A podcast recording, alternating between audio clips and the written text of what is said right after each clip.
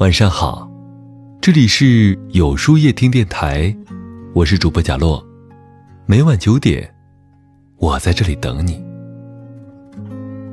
习惯抱怨是种毒药，有只倒霉的骆驼，在炎热的沙漠里长途跋涉，它又渴又累，边走边嘟囔，一会儿抱怨不能像牛羊一样享受肥嫩的草，一会儿又咒骂这太阳像火球，于是愤满地朝前踢了一脚，没想到一脚踏在了玻璃片上，磨破了皮。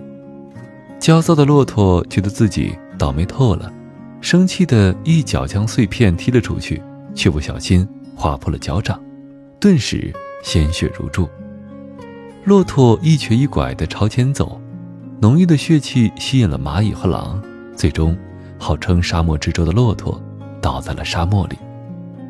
故事听完值得深思，因为很多时候我们何尝又不是一只骆驼呢？以为世事皆在刁难，所以一直抱怨自己的不如意，觉得全世界都在与自己作对，所以处处抱怨命运的不公平。遇到一点点不顺心就开始心灰意冷，面临一丝丝挫折变得萎靡不振。可是殊不知越爱抱怨，生活就越是糟糕。抱怨本身是一味毒药，它会消磨你的意志，增大你的无能，到头来一事无成，责罚的只会是自己。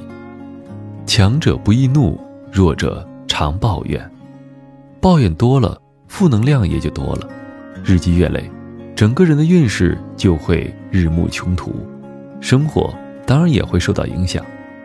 古人云，敬人者人恒敬之，相同的，怨人者人恒怨之。百味人生总有残缺的存在，任何一个人不可能总是经历着晴空万里的天气，所以生活再苦也别尝试抱怨这种徒劳无功的行为。世事无常，无需抱怨。庄子在山木中记录一个方舟济河的哲理故事。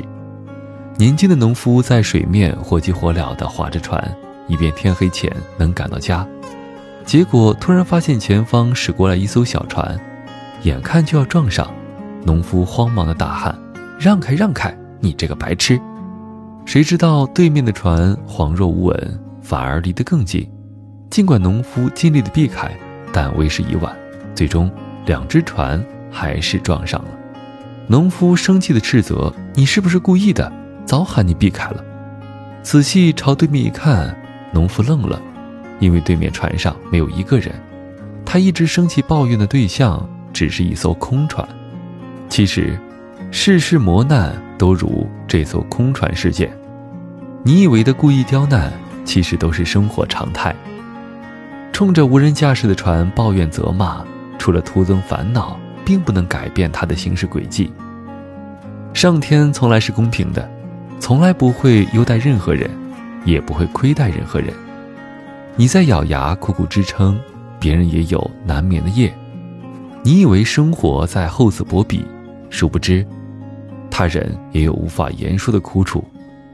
命运公平地给了每个人历练的机会，所以不要再抱怨怀才不遇，也不要感叹时运不济，看开人生的百味陈杂，看待命运的坎坷险阻，才能把阳光拥抱满怀。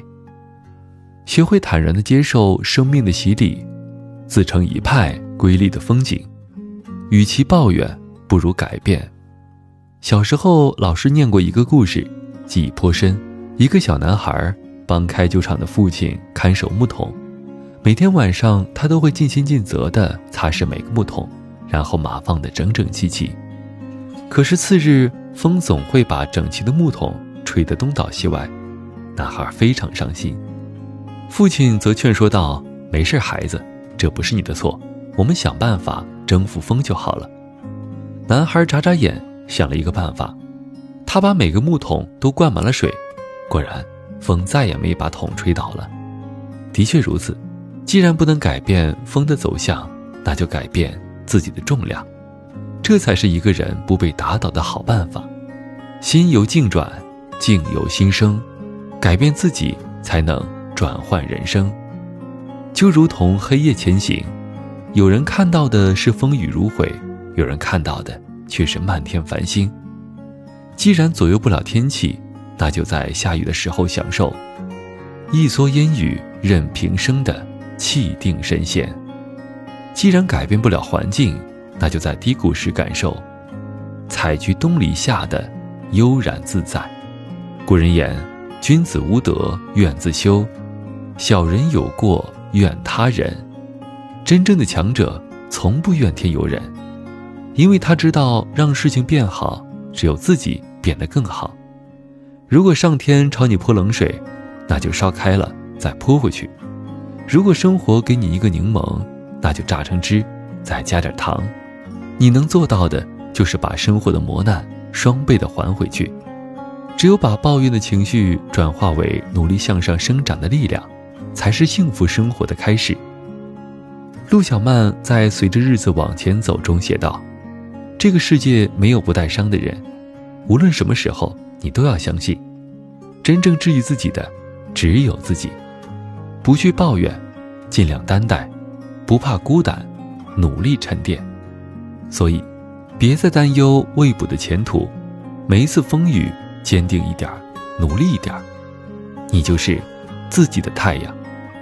戈尔泰说，如果你因为错过太阳而哭泣，那么你也将错过星星。能奔跑的时候就别哭泣，还有力气追逐的时候就别满怀疟气的抱怨。人生就是如此，再苦再烦也要走下去，再累再难也要扛下来。逆风而行，或许步履艰难，但沿途看到的风景则会更加秀丽。命运多舛，或许惊天极地，但迎风奔跑的样子真的很好看。一切过往皆为序章，人生没有过不去的坎儿，只有过不去的自己。与其抱怨，不如改变。那么今晚的分享就到这里了。每晚九点，与更好的自己不期而遇。今天的互动话题是，做行动上的巨人很难吗？在后台回复晚安两个字，注意不是在留言区哟。喜欢今天的文章，请在右下角点个再看，并分享到朋友圈去吧。也可以在公众号里搜索有书夜听，收听更多精彩。我是主播贾洛，晚安，有个好梦。